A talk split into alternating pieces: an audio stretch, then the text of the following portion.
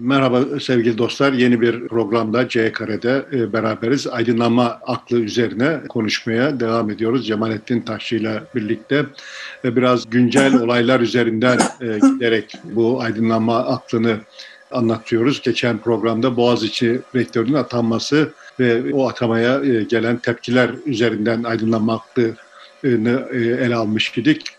Şimdi de çok daha güncel ve neredeyse herkesi ilgilendiren daha evrensel bir konu üzerinden hareketle Amerika Birleşik Devletleri'ndeki kongrenin basılmasının parlamentonun basılmasının üzerinden e, hareketle aydınlanma aklını ele alalım istiyoruz.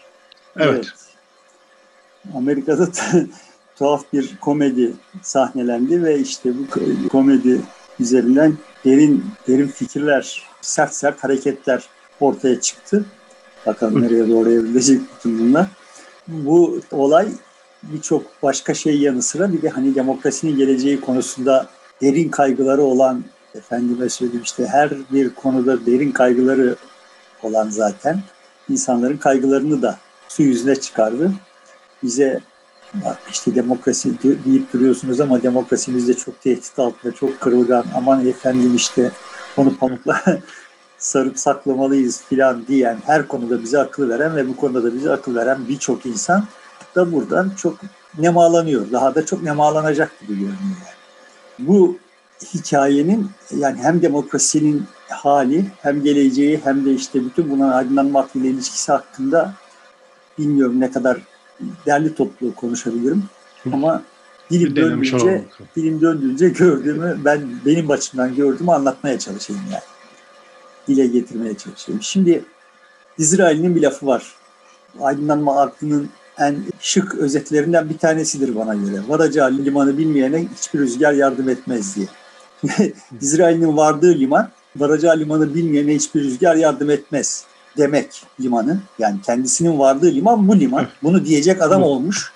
Ve kendisi bu adam olurken bu adam olmayı yani bu lafı edecek adam olmayı planlamış, o limana varmayı hedeflemiş falan falan değil. Zaten eğer öyle bir şey olsaymış zaten daha baştan bu lafı söyleyebilirmiş.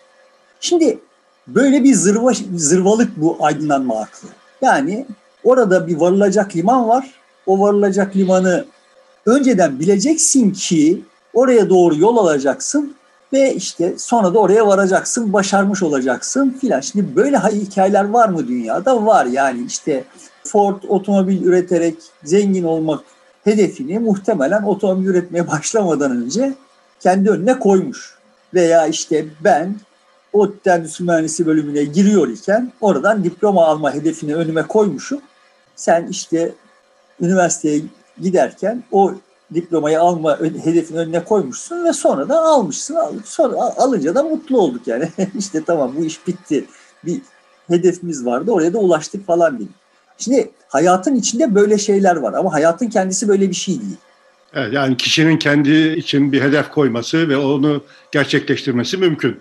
Onun için de gideceği yeri bilmesi lazım. Hangi limana gideceğini bilmesi lazım. Günlük hayatta doğru. Ama yani sonuçta hayat böyle bir şey değil yani. Hayat hayatın aslını oluşturan şey yani değil. şimdi olduğumuz hale biz nereye gidiyor olduğumuzu bilmeden geldik. Yani orada şu romanı okuduk, burada işte şu filmi seyrettik. Hani seni kendi hayat hikayeni anlattığın şekliyle işte arkadaş filmini seyrettin. Arkadaş filmini seyrederken ha sonra da ben komünist olayım diye seyretmedin yani. Değil mi yani sonuçta seyrettin evet. de oldu. Yani birçok şey yani hayatımız boyunca olup bitiyor olan şeylerin kahir ekseriyeti daha doğrusu hayatımızın seyri herhangi bir liman hedefi olmadan gerçekleşiyor. Sonra o gerçekleşmiş olana göre hedefler koyuyoruz. Evet bazı konularda hedefler koyuyoruz ama yine de bu hedefler dışında yani e, evlendiğimiz eşimizi seçerken o eşimizi seçmek için bir takım sosyal ortamlara girmiyoruz. Bir takım sosyal ortamlara giriyoruz ve işte orada eşimizle tanışıyoruz. Evleniyoruz. Çocuklarımız oluyor vesaire. Şimdi sonuçta hayat böyle akıyor yani. Bunu şuraya bağlayacağım. Sonuçta şimdi demokrasi diye bir şey var ve herkes birdenbire son dönemde özellikle bu demokrasi hakkında çok ciddi bir hassasiyet biriktirdi. Yani böyle onu korumak, kollamak vazifesini kendisine kendi kendisine atadı yani. Çok akıllılar onlar. Çok yetenekliler, çok bilgililer, çok iyi eğitilmişler. Dünyaya nizam verme vazifesini kendilerine biçmişler ve şimdi bu dünyaya nizam verme vazifesi için en önemli vazife de demokrasiyi korumak yani. Ya şimdi bunların hiçbirisi yokken demokrasi oldu kardeş. Ya demokrasi dediğimiz şey nasıl bir şey? Yani tarihi nasıl başlıyor? Magna Carta ile başlatıyorlar. Magna Carta dediğim tantana aristokratların kralın yetkilerini sınırlamak konusunda bir imzayı atmaya onu zorlaması. Yani ne demokrasisi yani ortada aristokratlar var ve kral var yani. Keyfi bir kral var. Kralın keyfiliğini aristokratların kendi lehine sınırlaması işi ile demokrasi başlatılıyor. Başlatılabilir mi? Başlatılabilir. Benim bir itirazım yok yani. Ama şimdi o demokrasi yani orada başlayan şey demokrasi ise yani bundan 60 yıl önce 80 yıl önce dünyanın dört bir yanında kendisi demokrasi diyen ve bizim kendilerine demokrasi dediğimiz sistemlerde kadınların oy hakkı yoktu mesela. E şimdi bugünkü evet. standartlarıyla baktığımızda demokrasi gibi görünmüyor. Ama o günün standartlarında demokrasiydiler. Ya şimdi demokrasi böyle bir şey. Durmadan değişen bir şey. Yani bunu demeye çalışıyorum. Böyle tarif edeceğiz, adını koyacağız, hedef olarak önümüze koyacağız, oraya doğru da yol alacağız gibi bir şey değil. Bu demokrasi dediğimiz şey bir yaşayan organizma gibi kendi kendi hayatı var ve o hayatı yaşadı yani. Yaşıyor. Bundan sonra da yaşayacak. Onu koruyanlar, kollayanlar, kendileri kendi kendilerini demokrasi tabipliğine atayanlara falan falan hiç ihtiyaç olmadan oldu bu işler. Hiçbir yerde yani kadınların oy hakkı için mücadele edilirken ya aslında demokrasi şöyle bir şey olmalı, şöyle bir şey olması gerekiyor ve demokrasimiz şu yüzden eksik. Aman bak başına da şunlar gelecek. Bunu biz koruyalım, kollayalım falan filan diyenler sayesinde olmadı. Kadınlar ben de oy hakkı istiyorum deyip dövüştüler. Kadınların talepleri vardı ve onlar dövüştüler. O oy hakkını elde ettiler. Şimdi hiç şüphem yok ki kadınlar oy hakkı için dövüşüyor iken kendi kendilerine işte bak ne güzel demokrasimiz var ve bu demokrasiyle her şey çok yolunda gidiyor, pek iyi yol alıyoruz filan diyen bir takım erkekler kadınların o dövüşünü seyredip eyvah demokrasimize ne oluyor, bu demokrasi felakete sürükleniyor filan diye kaygılanmışlardır. Ciddi ciddi de akıl yürütmüşlerdir. Ya oy vermek e, işte demokrasi dediğin işte insanların kendi kendini yönetmesi demektir. Bunu yapmak için de insanların bilgi sahibi olması gerekir. Bu bilgi sahibi olmayan kadınlar yani eğitim görmemişler, hayatın içinde değiller. Bunlar oy kullanırlarsa demokrasi batacak falan diye ciddi ciddi de ahkam kesmişlerdir yani. Ciddi ciddi de kaygılanmışlar. Muhtemelen evde kocanın ya da babanın dediğini yapacaktır. Onun dediği yere oy verecektir. Ne anlamı var diyenler de çıkmıştır. Diyenler de çıkmıştır. Böyle yani aydınlanma aklıyla böyle kaygılar üretmek dünyanın en kolay şeyi yani. Her konudan kaygı üretebilirsin. Şimdi gelelim Amerika'da olan tiyatroya. Yani ben 3 saat dünyanın en iyi filmini izleyemem. Dünyanın en iyi dizisini de 3 saat kesitsiz izleyemiyorum. Herhangi bir şey 3 saat izleme şansım. Ben 3 saat ağzım açık. CNN International'da şeyi izledim yani. Kapitol baskını izledim. Yani sahiden böyle e, uğraşsan yapamayacağı seyirlik bir hadise yani. Çünkü Amerika'nın dört bir yanında bir yıl manyak Kapitolü basmışlar ve abuk sabuk kıyafetler. Yani hayal gücünü çok çok zorlasan yapamayacağını. Hani Hollywood böyle bir şey yapmaya kalksa o gece sahnelenenleri yapamaz yani. Herhangi bir senaryo, senarist Yap yap. oradaki kıyafetleri, o tutumları, davranışları falan, falan hayal edemez. Herhangi bir yönetmen onu da yönetemez yani. O kadar enteresan bir hadise ve yani sahiden de benim açımdan tarihin kırılma anlarından bir tanesi. Net bakiye ne? Yani bütün, o, renkli hikayenin net bakiyesi ne? Yani bu insanlar gittiler Kapitol'ü bastılar. Kimseye zarar vermeden yaptılar bu işi. Sonra da efendi efendi yani polislerle selfie çektirdiler. İşte herif Pelosi'nin masasına oturup fotoğraf çektirdi filan falan. Ondan sonra da dağıldılar yani. Yok bir kürsüyü de alıp götürmüş birisi. Sonra satışa koymuş. Ben, ben şimdi bizim Sat... gençliğimizde böyle bir şey yapsaydık diye düşündüm. Lan biz oradan ne çok hatıra eşya toparlar götürürdük yani. yani sonunda çocuklarımıza, torunlarımıza bırakmak üzere filancanın divitini, ötekinin kalemini, berikinin not defterini filan falan araklar götürürdük. Bilmiyorum ne kadar götürüldü ama yani net toplamda hala geride bayağı... mail, maillerini alıp götürmüşler. Bunları söyleyince sanki hani bu bu işleri yapan insanlara onların zihin dünyasına vesaire falan, falan bir sempati besliyormuş gibi bir sonuç çıkaranlar oluyor. Ya yok böyle bir şey. Bu insanların herhangi birisiyle iki saat yolculuk yapmaya katlanamam. Herhangi birisiyle tartışmaya bile teşebbüs etmem yani. Kullandıkları sloganlar vesaireler falan falan koymuyor. Adam şimdi Twitter'da da mevzu etmişler yani. Ay adam anladığım kadarıyla Georgialı Amerika'nın Georgia'sından işte Trump bayrağının altına Georgia'nın da bayrağını koyacak. Girmiş Google'a Georgia bayrağı demiş. Gürcistan bayrağı çıkmış. Bayrağı çıkmış. şimdi onu koy. Yani bu kadar ahmak adam yani şimdi bu kadar ahmak bir adamla ben neyi konuşabilirim yani? Adamlara herhangi bir muhabbetim yok, bir sempatim yok. Ve fakat ya bu insanlar varlar kardeşim. Varlar yani. Evet. Ve bütün yaptıkları da bak biz varız ha demek oldu. Yani buradan görünüyor ki bariz bir biçimde görünüyor ki adamlar sadece varlıklarının tescilini talep ediyorlar. E, oradaki güvenlik teşkilatı, polisler de bu varlıklarına saygı göstermişler beklenmedik bir şekilde. Müdahale etmeden içeriye girmeleri konusunda da neredeyse yardımcı olmuşlar. E, öyle görünüyor, evet. Sonuçta o polis teşkilatlarının dünyanın dört bir yanında bu tür adamlardan teşkil edilmiş olduğunu delili bence yani.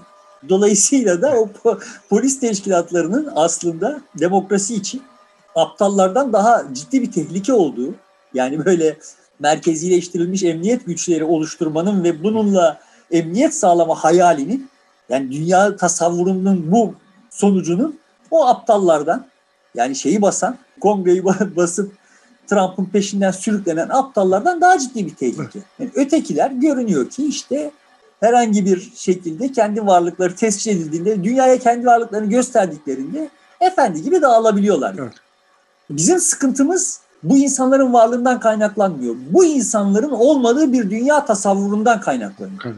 Sonuçta tekrar aynı noktaya geliyorum. Asıl tehlike, demokrasi için asıl tehlike kendilerini demokrasinin müdafi, koruyucusu, onlar olmazsa demokrasinin olmayacağını zanneden zibidiler. Asıl tehlike burada ya. Yani. Benim aydınlanma aklıyla ilgili sıkıntımın kaynağı da burada. Şimdi oradaki o güruh da aydınlanma aklıyla davranıyor. Yani akıl yürütürken, laf söylerken aydınlanma aklıyla konuşuyor. Yani ne diyor? Vatan vatanseverlerindir. Lan vatan sevmek ne demek? Kim vatansever? Yani vatanseveri nasıl teşhis ettiniz? Sen şimdi kendince vatanı seviyorsun. E ben, benim sevmediğime nasıl hükmediyorsun? Senin düşündüğün gibi düşünmüyorum diye sen benim sen sen vatanseversin kendi kendi adını koymuşsun. Ben de senin düşündüğün gibi düşünmüyorum. O halde ben vatansever değilim. Neye yaslanarak hükmettin? Bu aydınlanma haklı. Yani evet. böyle mutually exclusive birbirini dışlayan setlerden ibaret bir dünya tasavvuru aydınlanma aklının bir tezahürü yani. Daha önce söz ettim mi bilmiyorum. Zeki Alasya, Metin Akpınar böyle küçük klipler yaparlardı bir zamanlar. Orada işte şimdi aşı mevzu var. Doktor Metin Akpınar'a soruyor Zeki Alasya doktor. Metin Akpınar'a soruyor çocuğuna aşı yaptırdım diye. O da yani ben çocuğumu çok severim. Acı çekmesine dayanamadım. Onun yerine ben aşı oldum diyor. Şimdi e yani sevmek ya bu da sevmek yani. Evet. Böyle bir sevmek de mümkün. E şimdi sen vatanı böyle o aşı olursa canı yanacak diye seviyorsun. Ben de ulan aşı olsun da hasta olmasın diye seviyorum. Yani şimdi sevmenin bir yıl farklı tezahürü var. Ama böyle bir tek sevmek varmış, bir tek sevmek mümkünmüş. Ancak onun sevdiği gibi sevilirse sev, sevgi olurmuş filan gibi.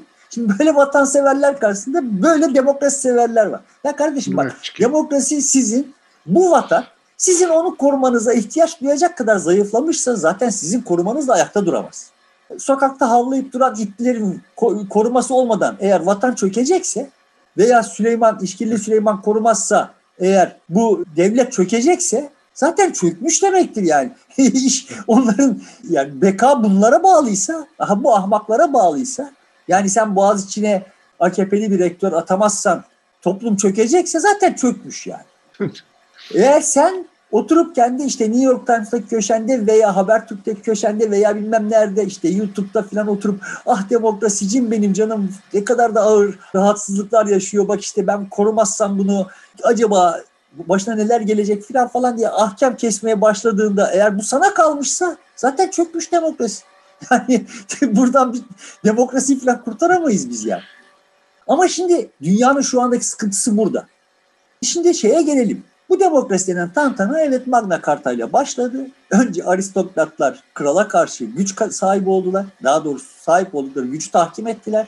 Akabinde burjuva aristokrasiye karşı gücünü kazandı. Demokrasi faz değiştirdi. Akabinde proletarya burjuvaya karşı gücünü kazandı. Demokrasinin paydası genişledi. Demokrasi faz değiştirdi. Şimdi prekarya proletaryaya karşı ve işte neyse yani bu demokrasiyi kendisinin yaptığını zanneden zevzeklere karşı güç kazanıyor ve bu demokrasinin menfaat nedir? Yani dolayısıyla demokrasi tehdit altında falan filan değil. Demokrasi pekala kendi faydasını genişleterek yürüyor. Bu nasıl oluyor?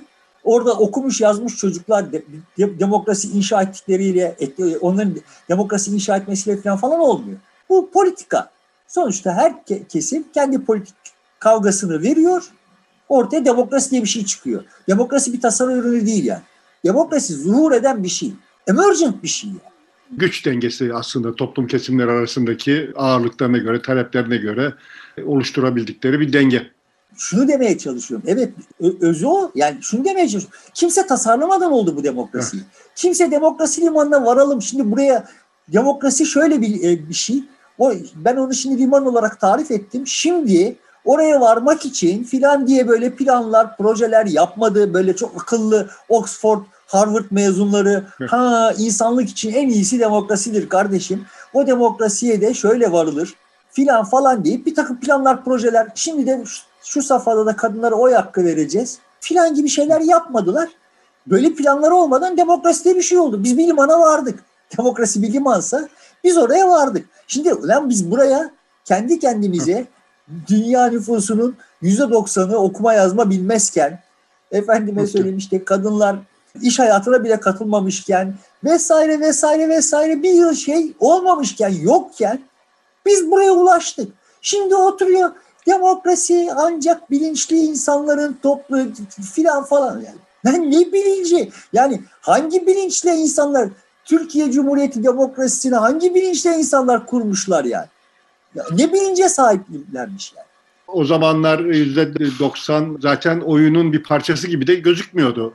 Müdahil olamıyorlardı da belki de. O yüzden geri kalan %10 arasında e, bu işler çok daha hızlıca ve kolayca olabiliyordu diye, diye de bakılabilir. E öyle bakalım o zaman o %90'ın oy kullanmasıyla bu işler imkansız olmuyormuş. O %90 oy kullandığı halde bu işler olabiliyormuş. Senin dediğin gibi bakalım. Yani şimdi kadınlar oy kullanmaya başladığında kadınlar bilinçsizdi. Neden? Eğitimsizdi. Çünkü yani kadınların eğitim hakkı alması bile çok yeni bir şey yani. Evet, Gelişmiş Batı demokrasilerinden söz ediyorum. Türkiye'den söz etmeyeyim ben. Gelişmiş Batı demokrasilerinde bize o tarihlerde de gelişmiş görünüyordu olan toplumlarda kadınların o, o, e, okuma hakkı bile yoktu. Oy kullanma hakkı nereden olsun? Yani? Zaten oy kullanma hakkı muhtemelen o, o, okuma hakkından önce kazandılar. Yani birçok yerde. Şimdi sonuçta bu işler böyle olmadılar. O yüzde doksan oy kullandı ama işte sonuçta demokrasi diye bir şey oldu. Öyle vay bilinçsiz insanlar oy kullanıyorlar da o yüzden böyle oluyoruz falan denecek bir durum yok yani. O zamanlarda bilinçsiz insanlardı. Yani neyse bilinç yani onu da bilmiyorum zaten. Yani senin bilincin niye bilinçte benim bilincim bilinç değil yani. Ben, ben, ben de son derece bilime yaslanan şeyler üzerinden konuşuyorum. Benimki niye bilim değil de seninki bilim yani. Sen aritmetiği bilim zannediyorsun. E ben de evrime bilim muamelesi yapıyorum. Şimdi yani evrim teorisini gözüyle baktığım zaman. Şimdi ama burada e, şöyle bir farklılık da var. Bir oyunun kuralı vardı. İşte sandıklar konuyor, insanlar gidiyor oyunu e, atıyor. E, kazanan belli, kaybeden de kazanana tamam sen kazandın tebrik ederim deyip usulüne uygun iktidar devrediyordu. Şimdi ilk defa Amerika Birleşik Devletleri'nde kaybeden dedi ki siz hile yaptınız onun için ben kaybettim aslında kaybetmedim. Ama bunu topluma inandıramadı, delil de sunamadı. Ve buna pek çok insan inandı. Evet biz kazandık ve yetkiyi, yönetimi devretmek istemiyoruz şeklinde bir taleple çıkmış oldu. Şimdi bu nasıl yönetilecek? Buna evet e, saygı gösterilip biz sizi anlıyoruz mu diyecekler. Nasıl olacak yani? Nasıl olacağını bilmiyorum sonuçta bu sadece be, be, benim böyle oturup da bir tasarım yapabileceğim bir şey değil. Buradan neyin zuhur edeceği konusunda ahkam kesebilirim. Benim bütün yapabileceğim şey bu. Ben tasarımcı değilim yani. Ben sonuçta evrimciyim. Benim bilim anlayışım daha önce defaatle söyledim. Benim bilim anlayışım şu değil. Ne yapacağıma karar vermek için bilime yaslanamam. Çünkü bilim bana bunu söyleyemez. Ben ne oluyor olduğunu anlamak için bilime müracaat edebilirim. Çünkü bilimin işi budur yani. Şimdi ortada oluyor olan bir şey var. Dünya genelinde 30-40 yıldır mayalanıyor olan ve Kapitol baskınıyla zirveye ulaşmış olan bir şey var kardeşim. Yani şimdi bunu bunu anlayalım da anlamaya çalışalım da ben benim işim bu. Ben bunu anlamaya çalışabilirim. Yani. Bunun nereye varacağını tahmin edebilirim. Bilimin bana verebileceği silah bu. Bundan ibaret yani. Burada ne yapılacağı politik olarak tarafların ne yaptıklarına bağlı olarak şekillenecek. Bilimin konusu değil, politikanın konusu. Temel mesele şu.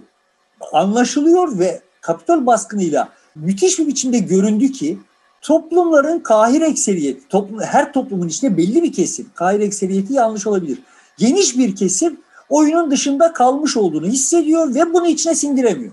Diyor ki ben de bu oyunun paydaşı olacağım. Şimdi birileri diyor ki sen cahilsin. Komplo inanıyorsunuz. Zaten okumamışsın. Şimdi bizde her seçim sonrası olur ya yani eğitim düzeyi en yüksek olan illerde hangi partiye oy verilmiş, en düşük illerde hangi partiye oy verilmiş işte buradan kendilerine bir takım böyle zaten bizim tuttuğumuz parti seçim kaybediyor ama işte eğitim düzeyi yüksek olanların seçtiği parti o yüzden bu haldeyiz filan falan gibi geyiklerin benzeri Amerika'da da oluyor. Amerika'da da tıpatıp aynı haritalar çıkartılıyor yani. Şimdi bunlar diyorlar ki yani kardeşim bak bu demokrasi şöyle bir şey onu da biz temsil ederiz. Ya öyle öyle bir şey değil demokrasi. Demokrasi o adamın da paydaş olacağı bir şey. Senin burada o adamı ikna edecek kavramları nelerse, düzenleri vesaire üretmen gerekiyor. Aksi halde yaptığın şey zorbalık. Yani adamın ikna olmadığı, kani olmadığı şeyi kabul etmesini sağlamışsın. Neyi vasıtasıyla sağlamışsan sağlamışsın yani. İster kültürel iktidar vasıtasıyla olsun, ister emniyet güçleri, ister anayasa mahkemesi, her neyse ise yani. Sen bununla bu insanlara bir şey dayatmışsın. Zamanında kralın aristokratlara bir şeyleri dayatması gibi, ondan sonra aristokratların burjuvaziye bir şeyleri dayatması gibi, sonrasında burjuvazinin proletaryaya bir şeyleri dayatması gibi, şimdi de birileri kendisinde bir takım kıymetler görüp, kendisine bir takım haklar görüp birilerine bir şey dayatıyor. Yani tablo bu. Ve onlar sahaya çıktılar hakları talep ediyorlar. Adam Trump'ın dediklerine inanıyor falan falan değil yani. Şimdi yine burada kafaları karıştıracak olan da şey şu yani e, aydınlanmacı aklı e, meselesinden de baktığımızda baktığımızda görünen iktidarı devretmek istemeyen bir kesim var. Ya Sözcüsü orası, Trump orası ve... bahsi diğer. Şey. Orada de, demokrasi bütün bunların içinde bir kurallar rejimidir. Ve Trump evet. sonuçta kuralları ihlal etti. Yani ben şimdi Trump sonuçta bir tümör. Buna bir itirazım yok. Evet. Ama ben tek, e, o, o zaman soruyu şöyle sorayım. Ben sana şöyle sorayım. Sen şimdi bak benim benim de bu dünyadaki hissem seninki kadar kardeşim diyen birisine yok değil senin hissen yok. Ben Oxford mezunuyum, Harvard mezunuyum. Hisseler benim. Veya yani ben New York Times'ta yazıyorum veya ben Cemaat Taşçıyım. Tamam yani ben bilirim sen bana tabi olacaksın diye gelmişim ve kurallar benim yanında yer almış. Yani şimdi demin sözünü ettik. Emniyet güçleri bunların yanında yer aldı. Öyle mi? Yani evet. bunların yaptığını zenciler yaptığı zaman analarından doğduğuna pişman ediyor aynı emniyet güçleri. Ya şimdi o gece başkaları da benimle beraber olayı şöyle seyretmiş yani. Lan bütün bunlar bizde olsa ha şimdi şunları yapanların başına ne gelir diye seyretmiş. Ya evet tamam şimdi değil mi yani o emniyet yani şimdi bizde bizde Boğaziçi Üniversitesi'nin kapısının önünde 3-5 slogan attı. Bu rektörü istemiyoruz, kendi rektörümüzü kendimiz seçiyoruz diyenler tutuklanıp dayak yiyip içeriye atıldılar. Amerika Birleşik Devletleri'nde gelip kongreyi basanlar hiçbir şey olmadan bir kişi öldü ama o da nasıl oldu ayrı bir şey. Ee, onun dışında alıp ya girdiler. O... Sanki misafir gelmişler gibi ağırlanıp geri gönderilmiş gibi bir tabloyla karşı karşıya kaldık. Yani silahlanmanın serbest olduğu bir toplumda ve muhtemelen büyük bölümü silahlı olan o insanların o kadar çok sayıda insanın öyle bir operasyonu gerçekleştirdiği yerde silahlı bir tek kişinin vurulması zaten akla ziyan bir şey ya. Evet, yani ben evet. sana desem ki bak olayları bilmiyor olsam ben sana desem ki Amerika'da Trump yanlıları Kapitol'ü bastılar şu kadar yüz bin kişi şöyle bir eyleme katıldı bunun bakiyesi kaç tane silahla vurulma olmuştur diye sorsam binden aşağıya tahminde bulunmaz. Tabii, bu arada kazan. herkes silahlı deme, herkes silahlı demeyi de ihmal etmeyeceksin. Herkeste silah var. herkes devamı bilmiyorum ama çok sayıda silah olduğunu tahmin edebiliriz değil mi yani? Tabii. Şimdi neyse şeye dönelim. Yani evet sonuçta emniyet güçleri bunların yanında ama sonuçta anayasa mahkemesi vesaireler filan falan da ötekilerin yanında yani. Ya şimdi bak bir kural koymuşsunuz ve anayasa mahkemesi evet o kurallar çerçevesinde davranacak falan filan tamam. Bizde o da zaten ortadan kalktı da yani kendi koydukları kuralları da uymuyorlar. O, bunlar bahsi diğer. Temel mesele şu. Ya bak bu adamlara bu kuralları değiştirme imkanını kendi iç mekanizmalarıyla sağlamayan sisteme demokrasi denmez. Bu adamlar varlar ve oyunu değiştiremiyorlar. Değiştiremiyorlar yani oyunun kurallarını değiştiremiyorlar. Kendilerinin de oyunda olabileceği bir şekilde getiremiyorlar. Ama biz demokrasimiz ne sayede çiçeklendi? Mütemadiyen kuralları değiştirdik. Mesela kadınlara oy hakkı verildi işte filan falan. Şimdi oy tabanı genişletildi. Benzer şekilde parlamentolar dediklerim vesaireler filan falan bir takım. Bizim öğrenci öğrenciliğimizde üniversite öğrencileri oy kullanamıyordu. Çünkü üniversite öğrencisi 22 yaşını geçmemiş oluyordu. Şimdi 18 yaşındakiler hem oy kullanabiliyorlar hem aday olabiliyorlar. Evet, Bizim yani, zamanımızda askerliğini yapmamış olan aday olamıyordu. Şimdi aday 30 yaşından öncekiler aday olamıyordu. Şimdi olabiliyor gibi. Dolayısıyla şimdi benim derdim burada şu. Birileri emniyet güçlerine, ötekileri mahkemelere, berikiler orduya, ötekiler bilmem neye sırtını dayayıp oyun oynamayacaklar kardeş. Herkes oyunu kendi fikirleriyle oynayacak. Sana göre falancanın fikri absürt olabilir. Zaten bana göre bunların tamamının fikirleri absürt. Yani o Kapitol'ü basanların dedim ya yani sonuçta şimdi onlarla ben 10 dakika tartışamam yani.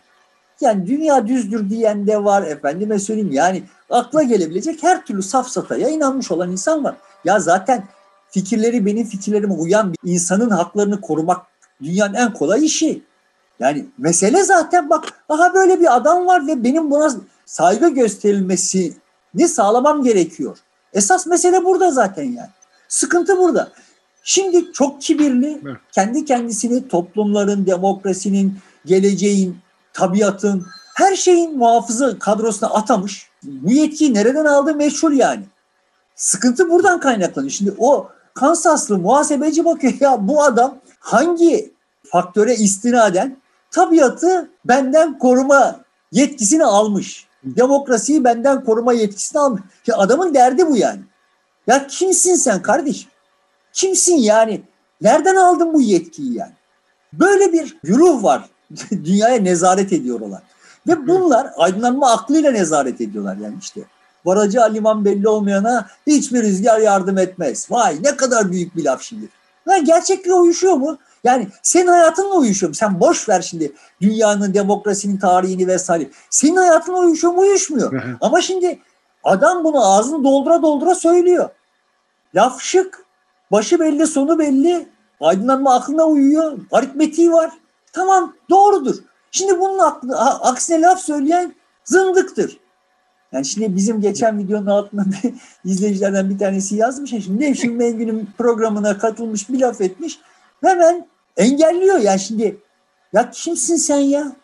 Senin lafın aynısını ediyor olan insana insanları dinleyip ondan sonra senin lafının tersini söyleyeni dinlemeden ona söz hakkı tanıman, onu engelleyerek bastırdığın zaman buradan bir şey çıkmamasını beklemek zaten abes değil mi?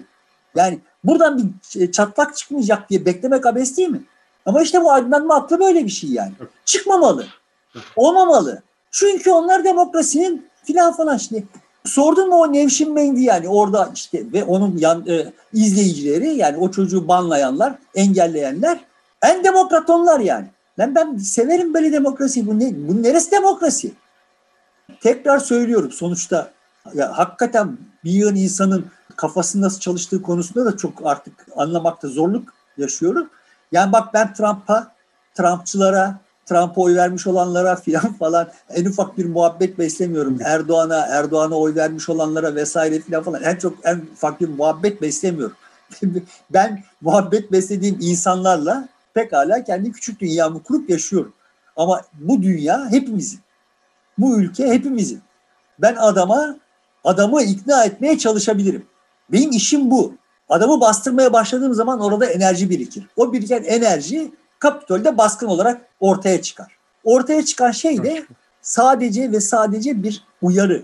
Eğer o Kapitol baskınını yapanları bastırmış olanlar, bastırıyor olanlar buradan ayaklarını denk atmazlarsa, doğru politik programlar üretemezlerse, o gazı alacak işleri yapamazlarsa bir sonraki baskın çok daha ağır olur. Türkiye'de yaşıyoruz yani. Bastırarak insanların kendilerini ifade imkanlarını ortadan kaldırarak vesaire filan falan herhangi bir sonuca varamazsınız. Bu da demokrasi değil. Şimdi Türkiye'de demokrasi yok. Hepimiz bunun farkındayız. Demokrasi kurallar rejimi ise kurallara uyulmuyor. Bizzat kuralları koyanlar kurallara uymuyorlar. Şimdi yalnız orada şöyle bir e, durum da var. Sonuçta parlamentoya basmış basmak bir suçtur. Oraya girmek, izinsiz girmek, hele hele bir toplantıyı fiilen engellemek bir suç. Şimdi bu suçun karşılığında bir ceza koymak ile onların dile getirmek istediği talebe saygı duymak arasında da büyük bir çelişki var. Cezalandırdığın zaman adam da diyor ki sen benim talebime e, saygı duymadın diye yaklaşabilir. Mesela Biden onları şimdi terörist dedi. Sizin bir talebiniz var, ey ben o talebi dinleyeyim derse bu sefer o kuralı çiğnemiş olacak ve cezalandırma talebini askıya almış olacak. Ya Celal bunu herhalde bizi din, dinleyenler adına soruyorsun değil mi? Tabii tabii. ya sonuçta sonuçta temel mesele şu. Orada işlenen şey suçtur. O suçu işleyenleri cezalandırırsın. Ama oradan dersini alır. Ha bak bunu baskın, baskılamak yanlış bir şey. Yani başörtüsüyle üniversiteye girmeyi suç olarak teşhis etmişsin, tespit etmişsin. Birisi de girmiş. O suçlu dur ve cezasını verirsin. Ama ha ulan bu bu kural bunu suç haline getirmek yanlış bir şey. Benim başımı derde sokacak. Bu ülkenin başını derde evet. sokacak. Şimdi ben bu suçu suç olmaktan çıkarayım dersin. O bir kişi haksız yere yani bir süre sonra suç olmaktan çıkacak bir şey yüzünden başı derde girer filan falan ama kendisini kahraman görür o. Yani oradan bir, bir kahramanlık çıkarır. Hayatta bir mana katmış olur filan ama problemi çözmüş olursun. Şimdi sen Kürtçe konuşmak yasaktır deyip kuralı koyuyorsun. E yani sonuçta şimdi bu ortada 40 tane sıkıntıya yol açıyor. Senin başını belaya sokuyor vesaire. Burada şunu içeri atmakla kifayet etmiyorsun ki. Bu yasağı bastıracak şekilde orada faili meçhule yapıyorsun vesaire falan. Sıkıntı buradan çıkıyor. Şimdi biz zamanında Susurluk'ta olay patladığında oradan dersimizi alsaydık. Ya bir dakika bak aman ha bu işler böyle olduğu zaman devlet şunlarla iş yaptığı zaman filan falan bizim başımız böyle derde giriyor. Şimdi bunları imkansızlaştıracak işleri yapalım deseydik aha bugünkü iktidar bu kafayla bile bunları yapamaz olacak. E şimdi bunları yapmadık. Mütemadi bir biçimde toplumsal talepleri baskılayarak, onlara biçim vererek o zaman da birileri durmadan demokrasi müdafaa ediyor. Ve yani bunlar hep olmayan demokrasiyi müdafaa ederek kendi kafalarına göre bir demokrasi limanı tarif etmişler. Yani Oraya do- sonuçta hayatı biz e, önceden belirlediğimiz kurallara, kanunlara uydurmak e, peşinde koşmayacağız. O kanunları, kuralları hayatın akışına uygun hale dönüştüreceğiz. O kanunların, kuralların toplumsal dinamikler içinde şekillenmesinin adıdır demokrasi. Yani sonuçta benim Kürtlere Kürtçe konuşma hakkı vermek gibi bir gücüm, yetkim yok. Ben Türkiye'nin sahibi değilim. Türkiye hepimizin. Kürtler Kürtçe konuşma hakkı için meşru yollarla mücadele ettikleri zaman eğer haklılarsa, güçlülerse kazanabilecekleri bir düzen olursa o da o demokrasidir. Başörtülüler başları örtülü olarak üniversiteye girmenin mücadelesini verebildikleri ölçüde burası bir demokrasidir. Sen bu mücadeleyi imkansızlaştırdığın zaman demokrasi değildir. Benim Türkiye'de herhangi bir mücadeleyi vermem, medyada işte kendi kafama göre düşündüklerimi söyleyebileceğim bir takım medya organlarını kurmam. Engelleniyor mu? Engelleniyor. Benim sesim bastırılıyor mevcut durumda. Bundan önce de öyleydi, ondan önce de öyleydi. Hep birilerinin sesi bastırılıyor. Birileri susturuluyor yani. Şimdi bu susturulanların sesidir Kapitol'deki şey. Ve bu susturulanlar Türkiye'de bir çatlak. Yani Türkiye'de Amerika'dakinden farklı olarak bu aydınlanmacı akıllar bütün gücü bir tek merkeze topladıklarından o Kapitol basanların Türkiye'deki muadilleri gelip o gücü ele geçirdiklerinde hepimiz çaresiz kaldık. Yani onlar Kapitol'ü ele geçiremediler ama bizimkiler meclise içeriden girdiler yani. Onların muadilleri. Ve ondan sonra da hadi bizi sokmuyorlar yani. Oyun böyle kurulduğu zaman yani biz bunu güncelleyemiyor olduğumuz zaman bu daha doğrusu güncelleyem biz güncelleyemeyiz zaten.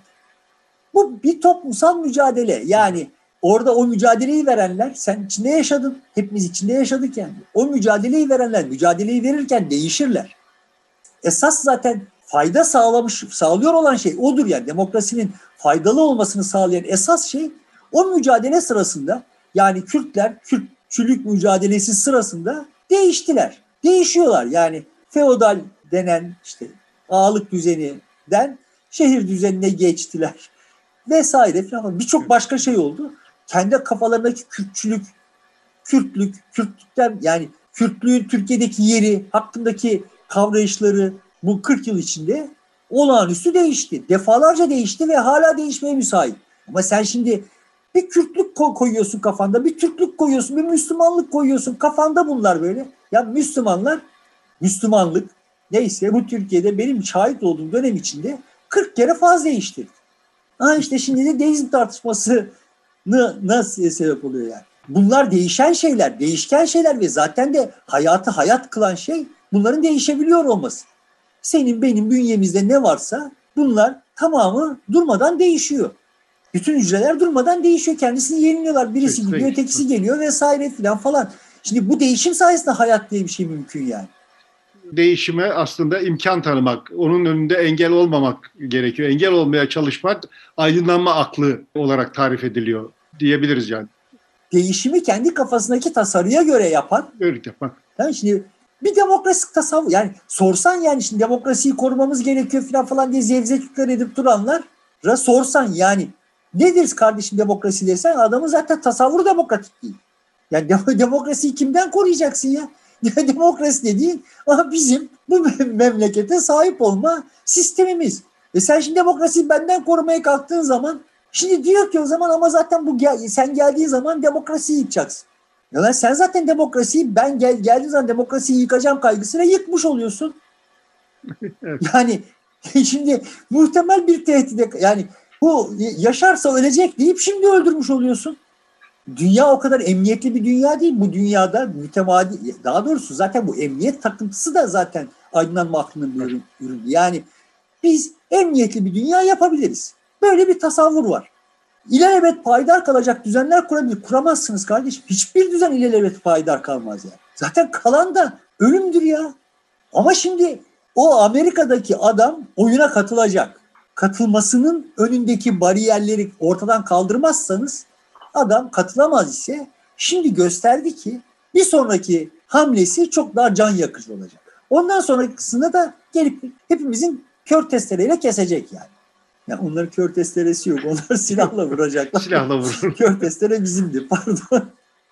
Şimdi bu iş yani benim açımdan Amerika'da olup biten şey gerçekten ibretlikti. Yani dediğim gibi başlangıçta dediğim gibi böyle 3 saat seyrettim yani. Hani hiçbir şey seyredemeyeceği kadar seyrettim. Çok ibretlik bir şeydi ve benim açımdan çok uzun süredir üzerinde tepindiğim kavramların ete kemiğe bürünmüş haliydi. Yani bu dünya uzun süredir şehirlerle kasabalar arasında bir mücadele. Bu kasabaların kendilerini dönüştürmelerini ne izin verilmediği sürece yani izin verilmek, verip vermek kimsenin haddi değil de imkanları sağlanmadığı sürece bunlar engellendikçe bizim buradan bir çıkış bulmamız mümkün değil. Kasabalılar kendilerini dönüştürebilmeliler bu kendilerini dönüştürebilmelerinin bir tane yolu var. O da sistemde hissedar olmaları, kendilerinin görünür olmasını olduğunu kendilerini hissetmeleri. Ama bak görünüyorsun filan falan deyip benim onlara böyle yukarıdan bir şeyler söylemeye değil yani. Kendilerinin bunu hissetmesi. Burada te, en temel sebep bir şey çok basit ya. Yani son derece basit. Bak demokrasi sizin malınız değil.